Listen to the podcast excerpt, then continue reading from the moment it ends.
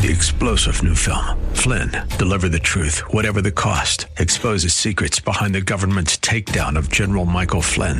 Flynn knew what the intel world had been up to. He ordered the first audit of the use of contractors. This set off alarm bells. He told the truth. He was the most dangerous person for Donald Trump to hire. They had to get rid of Flynn. Flynn, deliver the truth, whatever the cost. Available now. Watch it today. Go to salemnow.com. Salemnow.com. Irreverent, over the top, and smart as a whip. This is The Rob Black Show. Talking about how the financial industry works, I think is really important because I think we're all pretty naive. And I'm not talking about the 20 year olds, I'm talking about some of us who are 50 plus.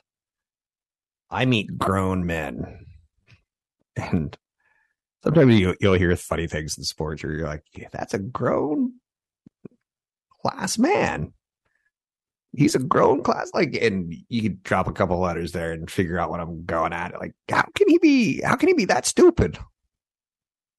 It's pretty easy. I know a man who just recently bought a home who's 50 plus. And when he was buying the home he didn't bother to get uh, a qualified. Someone said oh yeah yeah yeah i'll be able to help you. So he didn't really have this idea of how much he was going to be able to afford they didn't know each other's uh the lender didn't know how much he made. The lender didn't know his credit history his credit score his spouse's credit score. This grown man went into a purchase of a home with the last thing to do lining up his mortgage. Put an offer on to buy. The real estate agents didn't even check with a lender. I mean the amount of mistakes going on there was crazy I had said to him numerous times over adult cocktails, beverages, Hey, if you ever need any help in financial issues, like I know a whole team of people that can help. Like I, I knew him and his wife were looking for a house and they're friends of ours. They're moving out of our county and it was kind of sad. But at the same time, I know people are going to get stuff done pretty fast usually. It's good having a financial team. Financial teams help you enormously in your life. I've got an accountant. No, not an accountant, excuse me. I've got a CPA, which I guess is an accountant, right? But think of it more as taxes. I'm not having someone run my business numbers because I don't have a business that I'm directing anymore. I'm now an employee of EP Wealth. After 20, 25 years of building a business and running the numbers, I wanted to cash out. So, who else should be on your financial team? A good mortgage lender. I've used Tony Mendez for the last 20 years on every mortgage I've ever done. I've probably done six or seven. And my last mortgage was at a rate of about 2.5%. Today rates are around five and a half percent. Now, depending on when you listen to the story, this rates could be at 5%. They could be at 4.5, They could be at six. What's important to note is have someone who's on your side who gets to know you would I have an impulse in mortgages, which never happens, but if I did, he'd be like, "Oh yeah, yeah, yeah, yeah. This is what I need from you." He's like, "I already got your driver's license on file." Da, da, da, da, da, da. The fact that he was able to probably give me a preferred rate is pretty sweet because I sent businesses away. I don't know if he gave me a preferred rate or if not, or if he just cut some of his fees out of it my friend and goes and buys a house and uh, he's 50 years old and he, he's, he's getting a loan if you haven't done one in a few years it's a lot of paperwork. 12 months of statements from your brokerage 12 months of statements from your uh, bank. You're like oh i don't get statements anymore. It's like so now you got to learn how to log online and go download it. Another person that i work with like i said is a cpa um, i don't know all the tax laws I'm not close to coming out on the show and doing a, a long tax segment. Why? It's a good question. Why? Because you and I are different. You may have a restaurant that you don't tell me about. You're like, yeah, I make five hundred thousand dollars a year. I'm like, oh, then you should do this. But you don't tell me that it is an entrepreneur in a small business. A good accountant will get to know you. A good mortgage lender will become your friend over time, getting to know you. Um, let's go back to the lender real quick. I like private lenders who can shop banks and brokerages for a loan for you. I've never walked into my bank and said, I'd like to buy a house. Because like the person who works at the bank, and this is mean for me to say. Typically, if you're good, you're not at the bank anymore. Typically, if you're good, you've been sucked up and, and pulled into other areas. The people at the bank who sell mutual funds, the people at the bank who sells mortgage loans, I tend to think look like they're 25 in their first job. I want nothing to do with that. So choosing a financial advisor um, through studies has shown that it's going to increase your returns from about 1.6 million with no advisor to about 3.4 million with an advisor. I think that's worth the time and effort to say, okay, I could hire someone. I don't have to do it myself. I said on the show numerous times, I got enough, enough money to last till the day I die. someone dropped me an email and said, Hey, I have enough money to last till the day I die. And I'm like, good for you. Like, I want to walk away from this and go on a two week, three week, four week vacation. I never did a sabbatical. I never did anything like that in my work career. I've never been unemployed for any period of time. So working with a financial professional, uh, when I go, I'm not going to think twice of what's happening back back home. I'm going to unplug. And when there's grandkids, I'm going to unplug. A 2020 Northwestern Mutual study found that 71% of U.S. adults admit their financial planning needs improvement. However, only 29% of Americans work with a financial advisor. The value of working with a financial advisor varies by person to person. And what is or is not a financial planner uh, or financial advisor or a wealth advisor. There's so many stupid names here. It gets confusing. I'm not a fan of LPL Financial. I think I think it's typically, and this is not always, typically, it's a stepping stone into the market. And I don't want a 25, 30 year old helping you. So I go, nope. They may work for a wonderful company, but like even Fidelity, I think Fidelity's financial planners and Vanguard's advisors that you could, uh, Schwab's that you can work with if you have a certain net worth in my thought, they would start their own firm instead of working for a factory. Now, again, that's just my own thought. It's a bias. It could be wrong. There could be some lovely people at those firms. I just feel that the motivation for education is better on your own and doing it the company's way. Okay, for instance, I had a friend who became a stockbroker right out of college. And he'd call me up and say, Hey, Rob, I got new stock for you. And he'd give me the sales pitch on. it. I'm like, okay, mark me down for 400. Wasn't quite like that, but you get the idea. And I'll tell you what, he was dumb as a bag of rocks in college. Drank a lot, partied a lot. As a stockbroker, he was dumb as a bag of rocks. He was only allowed to advise what the big firm, Smith Barney, was allowed to told him. And if he ever did anything outside of it, they would tell him, We're not going to legally represent you if you get sued. So he worked within their recommendations. A recent Vanguard study found out that on average, a hypothetical $500,000 investment would grow over th- to 3.4 million under the care of a f- financial advisor over 25 years, whereas the expected value of self-management would be about 1.69 million dollars or 50% less. So I feel okay working with financial professionals. Now, the only financial professional I really like is one that's a fiduciary. By definition, a fiduciary is an individual who's ethically bound to act in your best interest. So they're not going to be putting you into 5%, 6% commission products. They're not going to be putting you into annuities. Fiduciary financial advisors must avoid conflicts of interest and disclose any potential conflicts uh, of interest to the client. I think that's a good thing. Another reason why I don't mind working with a financial advisor, or maybe another nugget that I'll tell you, is don't hire the first one you ever meet. EP Wealth has a team of financial planners and they're certified financial planners. So certified is going to put into the world that it's you see that certification, you know that they're fiduciaries. I like that. You can get a lot of information about CFPs at CFP.net. And if your 18 year old kid were to come to me and say, I'm looking for a career, I'd say strongly consider getting a college degree and then becoming a certified financial planner.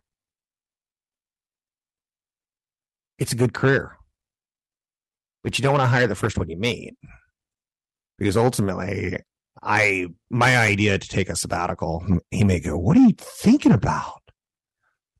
Um, second one may go have really bad breath. I'm like, I'm not gonna want to meet with this person every year. Third one may have no teeth. I'm gonna be like, oh, lunch is out unless it's mashed potatoes. Whatever reason might turn you off, you should meet with a team. And EP Wealth has financial planners, and if you want, you can meet. That's one of your three that you should interview. Do You see where I'm going out with this? Um, you should find out if they have any specialties when you meet with them. Uh, some financial planners are great for small business owners. Some are great for people with high net worth. I've got a high net worth that I'm now doing some income fund placements that aren't available to people on a, a street level. But it's a it's a very small amount of money. And yet it's something I have access to because of the specialty of the people I'm working with. Income funds that yield three, four, five percent.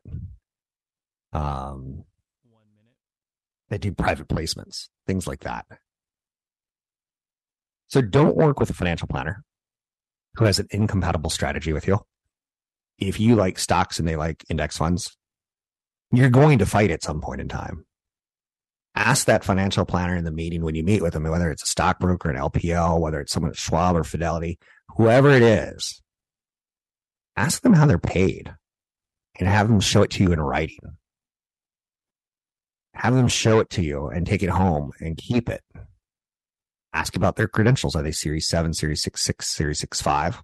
Are they a certified financial planner? The CFP certification is the one that I care about. Um, I wouldn't go with a friend's referral as gold. I would go with a friend's referral as this is one of the three that I can meet. Need a referral to financial planner? Drop me an email, rob at robblackshow com. I, I know some CFPs. A straightforward approach to managing your money. The Rob Black Show. Invest in what is really important. Rob Black has partnered with EP Wealth Advisors. Are you concerned with financial planning, tax planning, managing your investments, or just planning your retirement? Rob Black has partnered with EP Wealth Advisors. With over 12 billion in assets under management and more than 80 financial professionals at the helm, EP has your financial future in mind. Learn more by visiting robblackshow.com. That's robblackshow.com. It's not lost on me that this week the stock market is waiting to see what some people say out loud, and they're speculating it nonstop on CNBC and Bloomberg television. The Jackson Hole Symposium looms large. Jerome Powell's going to deliver speech on Friday.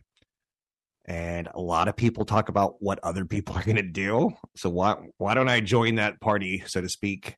bringing Patrick O'Hare with briefing.com to talk about what other people are going to do. Mr. O'Hare, what's Mr. Jerome Powell going to do this week and why do we care? Well, good morning, Rob. Morning. Uh, well, Jerome Powell is, is uh, certainly going to have to acknowledge that inflation uh, remains a problem for the U.S. economy uh, and will undoubtedly uh, offer an indication that the Fed is is going to continue to raise interest rates uh, until it's convinced that uh, the inflation rate is coming, you know, back down considerably closer to its uh, two uh, percent target. Um, the question I think here on, on the market's mind is whether uh, the the chair is going to uh, provide any type of opening to suggest that maybe the Fed will at least temper the pace of its rate hikes in coming months to allow for the uh, to you know to assess how the impact of prior rate hikes are affecting the economy. Uh, and then the, on the other side of it, though, you have hawks who think that he might just come flat out and say that you know we're not at that point yet. We're going to continue to be aggressive to really stamp out inflation.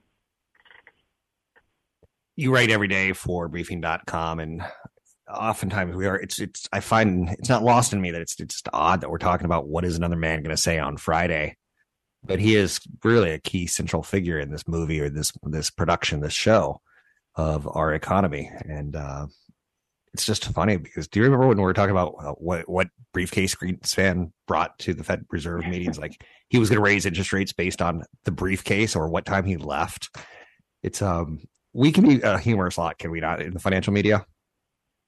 For sure, for sure. And in this case, I'm always I'm struck now by anytime uh, the FOMC, you know, meets and makes a decision, you know, it's always the biggest decision ever for the FOMC. Or anytime Fed Chair Powell gives a speech, it's it's the most important speech of his career, right? So we keep we keep ratcheting up uh, the importance of every uh, aspect of what the Fed does.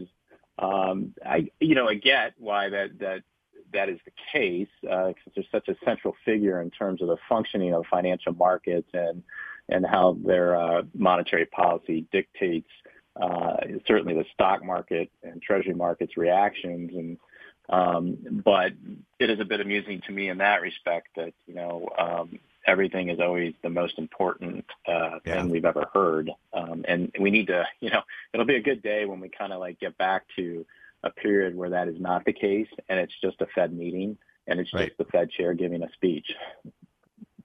I've got some friends who are from Europe and when they come to visit the United States, they're always surprised by how much coverage we do of the NFL. You're like back in the back in England, we don't talk about Manchester United one tenth this much as you talk about the NFL in between games. Uh, we just like to speculate. We like to, to talk. We like to create stories, but there has to be more. It's Patrick O'Hare with briefing.com in your page one column. Uh, you really covered the earning season pretty well. How do you feel we are, or how do you feel where we are coming out of earnings season and where we're going? Well, I think, you know, coming out of this earnings season, there's a, pretty much a prevailing view that things were, were better than feared. Um, okay. Now, that's not to say that they they were good necessarily. We still did have positive EPS growth for the S&P 500 uh, of around close just over six percent, I think. Um, you know, that was driven predominantly, well, frankly, entirely by the energy sector, which contributed about 10 percentage points to that growth rate. So you take out energy and you actually have, um, you know, negative EPS growth in the second quarter. And, and I think that that's somewhat indicative of, of, of where we are going. Um, you know, there's a lot of writing on the wall that suggests to us that uh, the economic, you know, environment is going to be more challenging now in coming months. And with that, we should see uh, more difficulties in terms of achieving stronger earnings growth. And so we expect those uh, earnings estimates to continue to track lower. Okay. Uh, likely to hear more more warnings in coming coming weeks and months. Uh, and uh, you know, we have to be on the lookout really for I think a proper recession uh, moving into 2023. Um, the timing is always we want it to move a little bit faster than it actually does, but I think you make a good point. Um, there was a Bank of America Merrill Lynch survey not that long ago that said we've had 15 of the greatest low interest rate years ever in for the stock market. Great environment, and they said be prepared for 15 years of higher interest rates. Are you looking at it that kind of midterm? Because I know we focus a lot on the short term. Are we now in a new transition or a new market where we're more moderately priced, higher priced interest rates will affect the economy for a longer period of time? Well, you know, relative to where they were, they're higher, but you know, we're still below what kind of okay. average used to be. so uh, it is a different environment, uh, and we should uh, um, really, you know, be thinking that interest rates are moving more toward a normalization uh, range, um, but we certainly have a lot more debt outstanding. We're still running, you know, large fiscal deficits. Um, you know, so uh, and you have a Fed that is, you know, sitting on an eight trillion dollar plus balance sheet that it's, you know, stated that it wants to, you know, whittle down to a more reasonable level, and so, um, so there's certainly a good enough underlying basis to think that the interest rate environment is going to be higher and, and different than what we've seen over the last 15 years. And and frankly, I think that should be something we should really kind of want because you know the last 15 years have been well challenging in a lot of respects and not necessarily uh, you know in in a good way between the housing crisis and the you know the COVID pandemic and you know the embrace of quantitative easing and and and whatnot. Um, and so you know moving to a normal period, normal area is is is progress, but it is something we'll have to get our minds around and adjust to. And that's why I think we're seeing certainly in the housing sector right now. You know, it's a difficult adjustment because you know there's been a lot of uh, uh, attractive financing rates for an extended period here that's made home ownership more affordable. But now with the rapid adjustment in, in mortgage rates, uh, that's not the case anymore. And so we're just going to have to settle in here and realize that you know, mortgage rates probably are going to stay stickier at higher levels for, for an extended period. And by saying mortgage rate or not, interest rates are going to stay stickier, you're probably implying that inflation is going to be a little bit higher than we want for a more longer period of time. So it's it's a lot to really process into your portfolios and into your mindset as you approach retirement. What else are you working on, Mr. O'Hare at briefing.com that we could look forward to in your upcoming structures of writing, including the big picture on Fridays? Right. Well, well, I think importantly, what we did work on more recently was an updated market view, which uh, effectively just made the case uh, that you know while we had a really nice move off those mid-June lows, uh, it didn't have a whole lot of fundamental support behind it, um, and there's a lot of fundamental support factors, you know, that are still lacking, and you know that in particular being, you know, the fact that, you know, earnings estimates are, we think, still too high. The stock market needs the Fed to be on its side, really, and, and the Fed is not there yet. You know, inflation is still far too high. It needs to come down a lot more. Uh, we need more energy price relief. And, you know, it's nice to see what we've seen recently at the gas pumps, but it's not enough. And especially when you look at what's going on with natural gas prices and, and uh, what we heard even out of Bloomberg this morning in terms of the difficulties a lot of U.S. households are having in paying their utility bills. So we've got a lot of issues out there that uh, need to need improvement to, to see a sustained breakout here in the, in the S&P 500.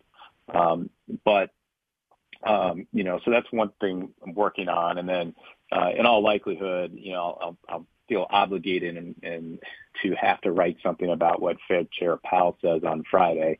Uh, that is certainly the the topic of the week, and you know we like to keep our our subscribers certainly uh, uh, up to date and in touch with the main market moving points. And uh, there's no way we, we can do that without uh, talking about what the Fed chair says this Friday. Thank you very much for being with us. That's Patrick O'Hare with briefing.com, a reliable source of domestic and international news. I've been using the service for 20 plus years.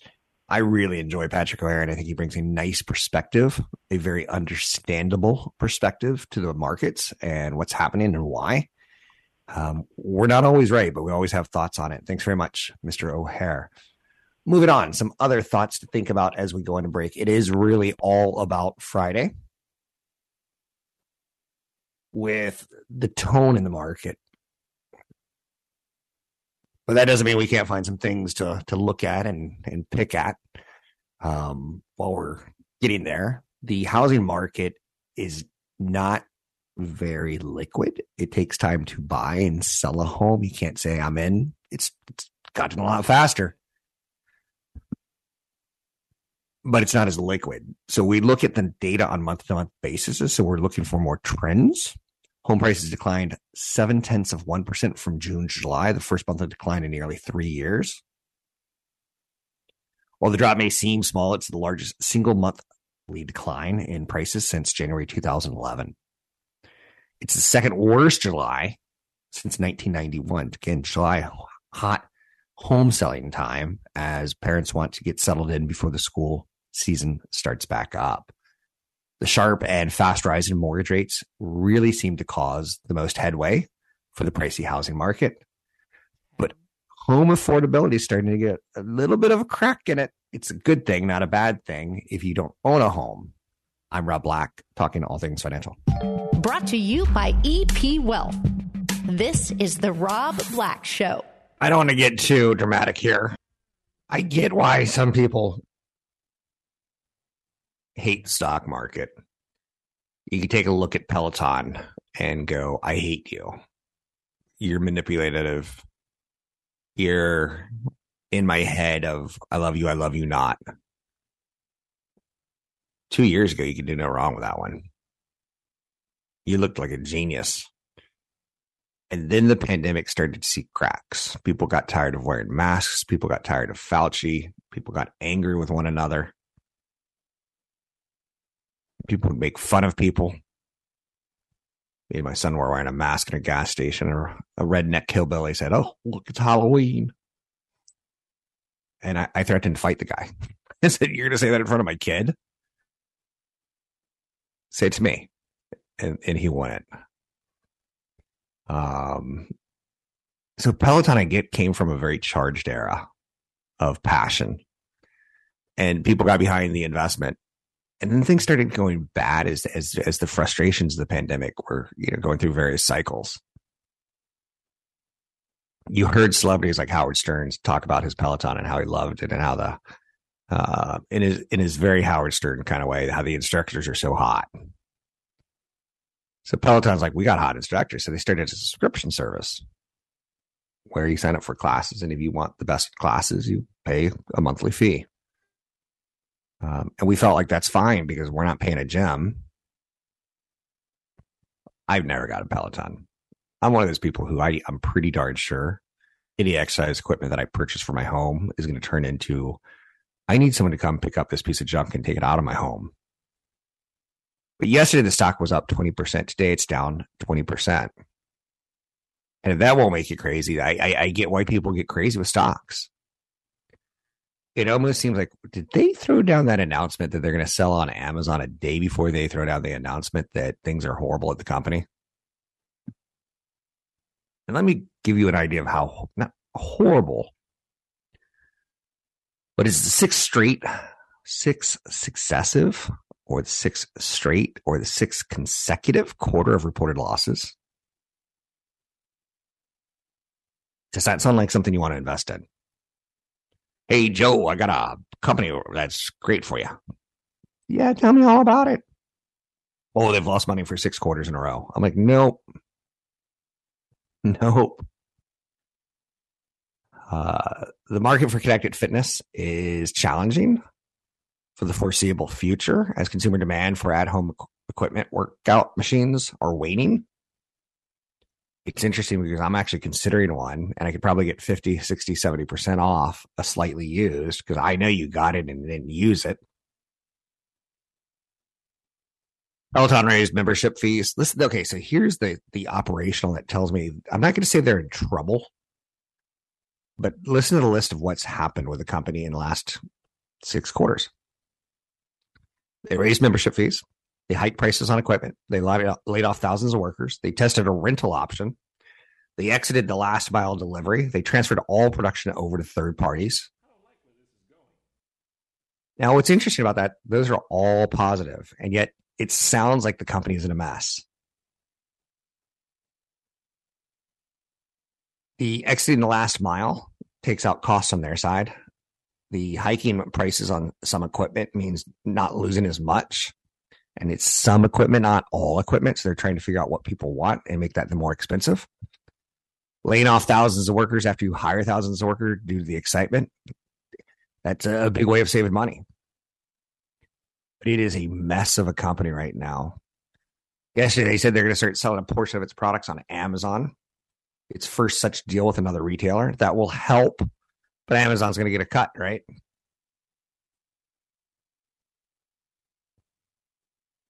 The only thing that I saw in that earnings call yesterday was that they had a quarter. It was the first time the higher margin subscription revenue accounted for the majority of sales. If Apple were ever to get out of the hardware business, or let's say the government says you have to sell off your your services, your Apple TV, you're fixing iPhones, your storing of people's memories and all their data online, it would unlock a lot of value. If Apple were to say, you know, um, we're going to make our own phones, we're not going to outsource them. That would be very expensive. Outsourcing, you don't have to buy the equipment companies like uh, ASMLF, uh, Taiwan Semiconductor, the whole semiconductor equipment, semiconductor equipment manufacturing uh, is a whole industry for companies who have great products like Apple who don't want to make them themselves. I'm surprised Peloton never wanted to make the Peloton themselves because they're pretty high quality machines. When you can get a company from China to, to make them and manufacture them for you there's a lot going on in this press release. And to me, a stock that's up 20% one day, down 20% the next, it's not what I want. It's too dramatic. Jobless claims dipped below 20, 250,000. A little bit of economic data there. This is important because jobs are creating inflation right now. And we're not losing enough jobs fast enough to see a significant dip in the unemployment rate. So the Federal Reserve knows that people have paychecks and they know inflation's high. They could probably assume people are going to spend their paychecks. It's an interesting damnation game. So my opinion on Peloton, just so you know, just taking a look at a chart, I want to finish this, and then I, I kind of want to wash my hands of it and, and go away. If you're to take a look at it on a six month basis, it's near the bottom. So the stock market's had a pretty good correction in 2022. If you were to take a look at it on a one month basis since a market rally started,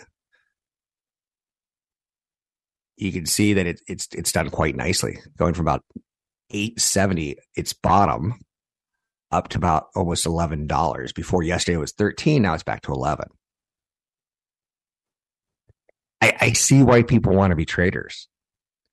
It does look interesting, not in the short term, but in the midterm.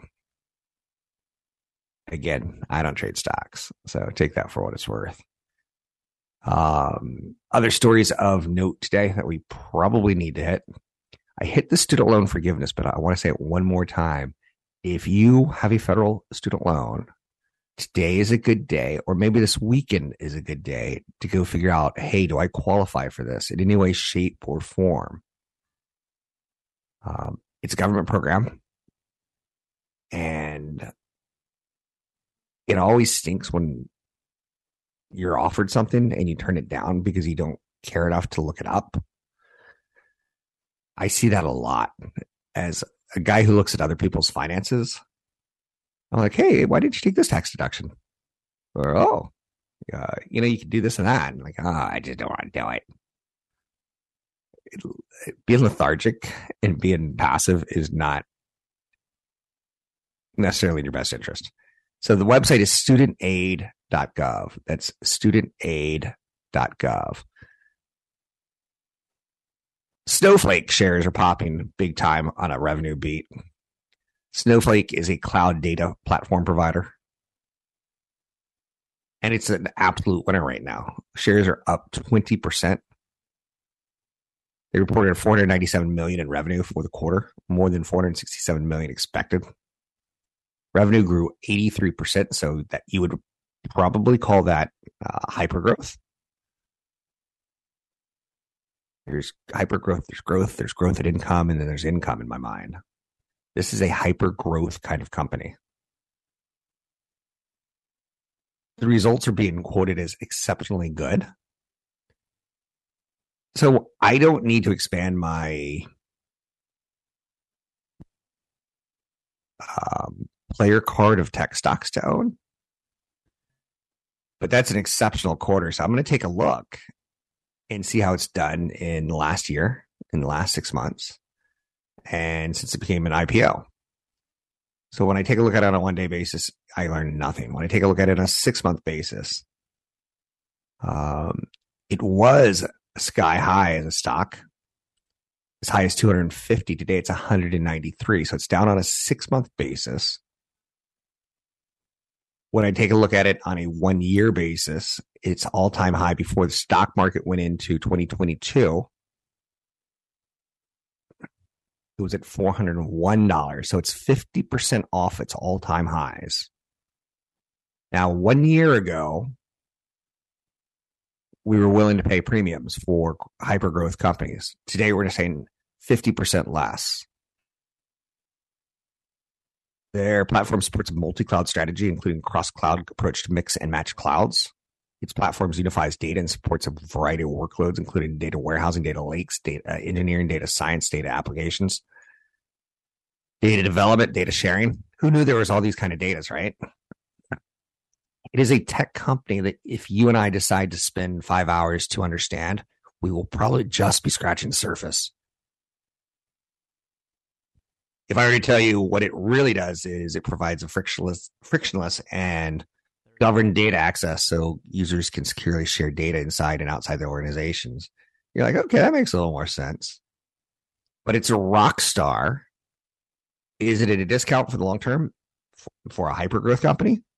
It depends on if it love ever comes back to hyper growth. Yeah, it would be. But the phase we're on right now is not to pay premiums for hyper growth. But they got hyper growth. I'm Rob Black, talking all things financial, money, investing, and more. The Rob Black Show is brought to you by EP Wealth. Learn more about EP's unique approach to managing wealth at robblackshow.com.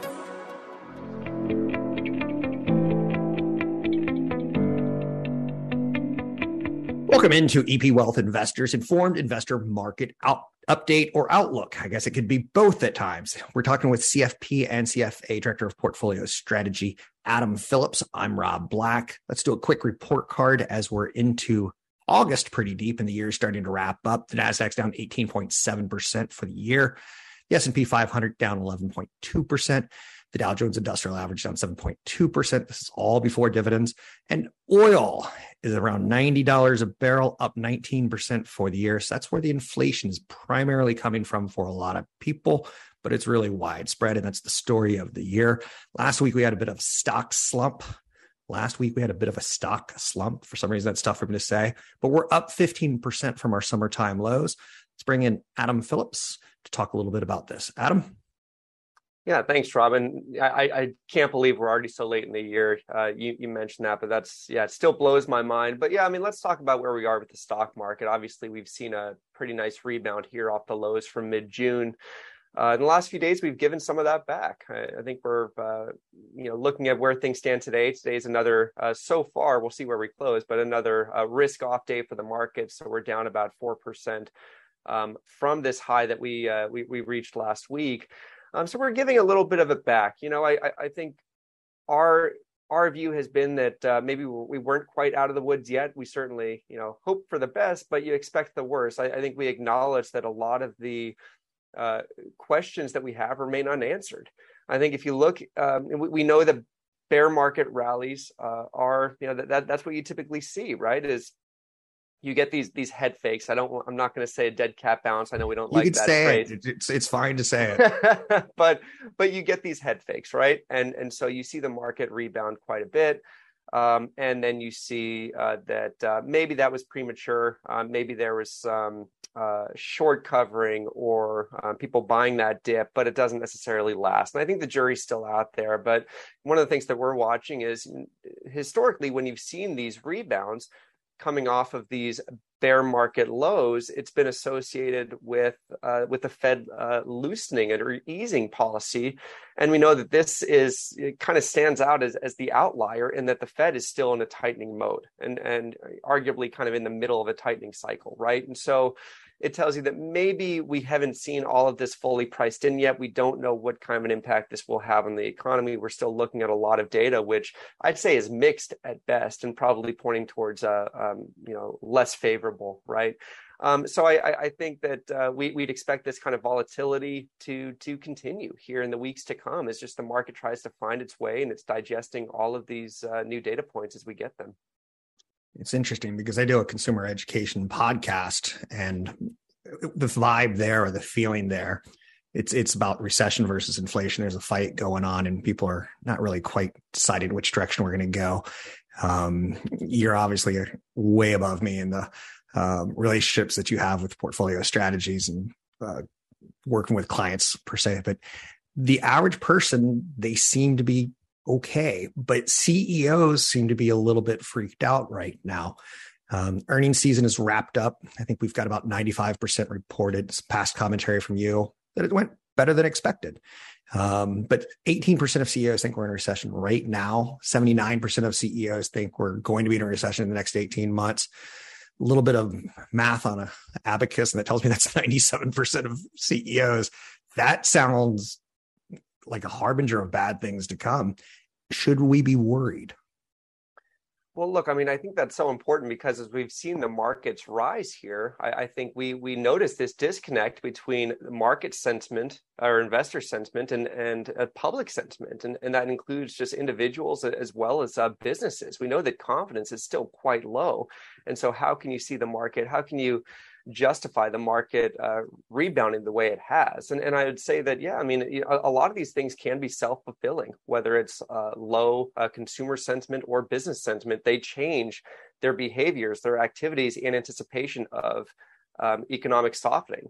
And so you know I, I think that we should take note of these trends. You know, this morning I, I saw a um, uh, a, a, uh, news article that said that uh, Ford just announced uh, 3,000 job cuts.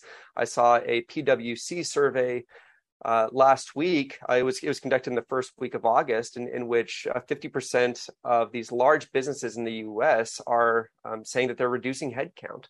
And so we see that a, a lot of businesses, even if it's not necessarily reflected in the data just yet, are changing their activities uh, in anticipation of, of this upcoming weakness because we know this this policy tightening it, it, happens with a lag. And so even though the fed has announced a number of these rate hikes and, and pretty aggressive ones at that at 75 basis points the impact hasn't been seen on the economy just yet. And i, and I think that uh, maybe consumers and businesses to your point are taking a look around. They're seeing that maybe peak, uh, we maybe we've seen peak inflation but inflation is not returning to normal uh, anytime soon.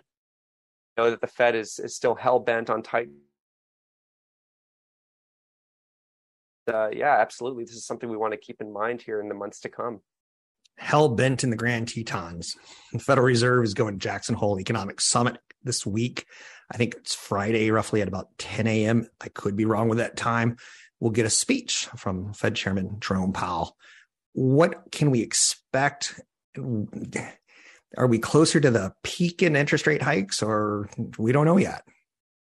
You know i i would expect that the uh, jay powell to come in and, and really just say that the fed's job is not over yet. Um, I, I don't think he wants to put himself into a corner here where he's saying that there's uh, this is that there is a certain point in time in which they're going to start loosening up on policy or or scaling back a little bit on, on this tightening. I think that he's made it clear that they are going to be data dependent, but he's also looking around and saying, okay, we know some economic measures are moving in the wrong direction, but at the same time, inflation's still measuring at about eight and a half percent year over year.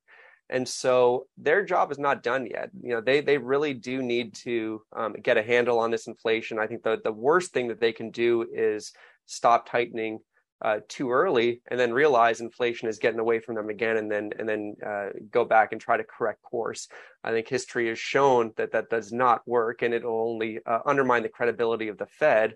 And that's something that they're really still trying to restore, right? At, at Jackson Hole last year, when Powell spoke, he was talking about how he thought inflation was going to be transitory, meaning right. it, it wasn't going to last too long. They didn't need to um, announce any major policy changes here because it, it would take care of itself uh, and so obviously that did not turn out to be correct. And so he needs to make sure that he he plays it safe here. Uh, but but I think that the risk is still not doing enough.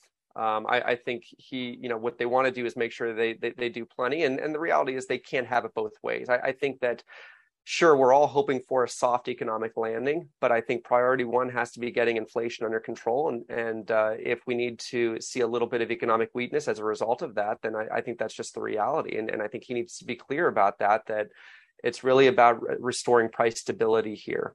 I think it's been, it's important to note uh, just in the last couple of weeks, some of the FOMC participants, so the Fed participants that are responsible for voting uh, at, at these meetings, um, they're, they're talking about uh, how they're really um, turning more hawkish as well, meaning that they are in favor of, of this ongoing tightening. You know, Mary Daly, uh, San Francisco Fed president, said last week she sees the neutral f- uh, Fed funds rate at about 3%. Right now, the Fed funds rate is about 2 per, 2.5%. So, what does that say? It says that where the Fed, Fed funds rate still sits, it's still implying that uh, policy is, is too accommodative that they aren't actually tightening just yet. That would be closer to 3%. And so it tells you there's still a ways to go here in her mind. Neel Kashkari, another one who is generally seen as, as being one of the more dovish um, uh, uh, among the Fed members, meaning that he um, is not generally in favor of aggressive hikes. He'd like to kind of see things restore themselves and and not uh, uh not hell bent, say, on on fighting inflation. Right? He's changed his tune uh, quite a bit, and he says the Fed is nowhere near um, uh, is nowhere near uh, done in this tightening phase. And so, I think that's really just goes to help set expectations among investors, among the markets. And uh, I, I, would think that in the coming weeks, if they kind of stick to that script, you're going to see the market start to price that in a little bit. One final thought for you and respond how you will. Um, a lot of what we're talking about is a process job cuts, uh, June lows, will they hold? Fed, will they be too aggressive? It's kind of a process to get to a market bottom and start a new economic cycle. I don't know if this is a fair question. Do you think we're closer because we're six, seven, eight months into this now, where it's no longer transitory, where that was last year's story? This year's story is that it's been an aggressive fight. Where are we in this process? I'm not saying give me a date because I know that's yeah. silly. Um, but yeah. and, and, add any other color that you want to uh, the process of putting a bottom in, the process of a new economic cycle. I, I think it's a fair question. I, I, think if you look at the calendar, it would tell you this process, um, which is great. I mean, I, I still you know, I, look to, you know, inflation, which I said is still at eight and a half percent year over year. You would hope that by this time inflation was starting to normalize a little bit more, but I think we've all kind of just uh, reset our expectations here. So it's going to take some time. Uh, but I think that you know we are we're getting answers to these questions you know every week right? That the data is just rolling in. Some of it is more timely uh, than than others right? And so initial jobless claims something that we look at for uh, initial claims on on, on uh, unemployment uh, that comes out weekly. We know some of the other data only comes out monthly uh, some comes out quarterly. And so not all not all of it uh, is is quite as timely as the rest. And so I, I think we want to look at this as a group here uh, but I think that we are making some progress. I think number the the question right now is really how aggressive does the Fed uh, end up having to be to really restore this uh, normal um, rate of price growth here in the economy? And what is the impact of that of those policy adjustments on the economy? I think that's really the million dollar question everyone is trying to find the answer to, but it's not going to uh, it's not going to come to us overnight. Uh, it, it's really it is a process. We're going to you know the the hard part is that policy does act with a lag. And so we we won't really know uh, the impact of all of these policy changes on the economy for several months to come. And so i think that's why we just we have these weekly updates and talks with each other uh, and uh, and continue to just look at the data as, as it comes in it's fun talking to you about this. Your market strategist, your director of portfolio strategy, Adam Phillips, CFP, CFA with EP Wealth. I'm Rob Black for EP Wealth Advisors Informed Investor Market Update. Good day.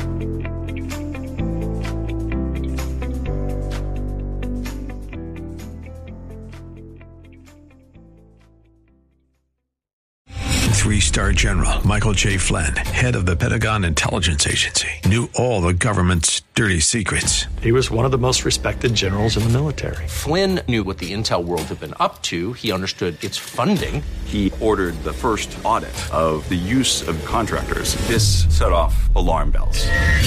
The explosive new documentary, Flynn, Deliver the Truth, Whatever the Cost, uncovers the facts behind this scandal. Flynn told the truth. He was the most dangerous person for Donald Trump to hire. I find out the worst enemy that I'm going to face in my life is right here in America. They took my assessment and they wanted me to change it. And I was like, I'm not changing it. They had to get rid of Flynn with in depth interviews, archival footage, and never before seen personal records of the man behind the headlines. I just felt like I was drowning. Flynn, deliver the truth, whatever the cost. Available now. Watch it today. Go to salemnow.com. Salemnow.com.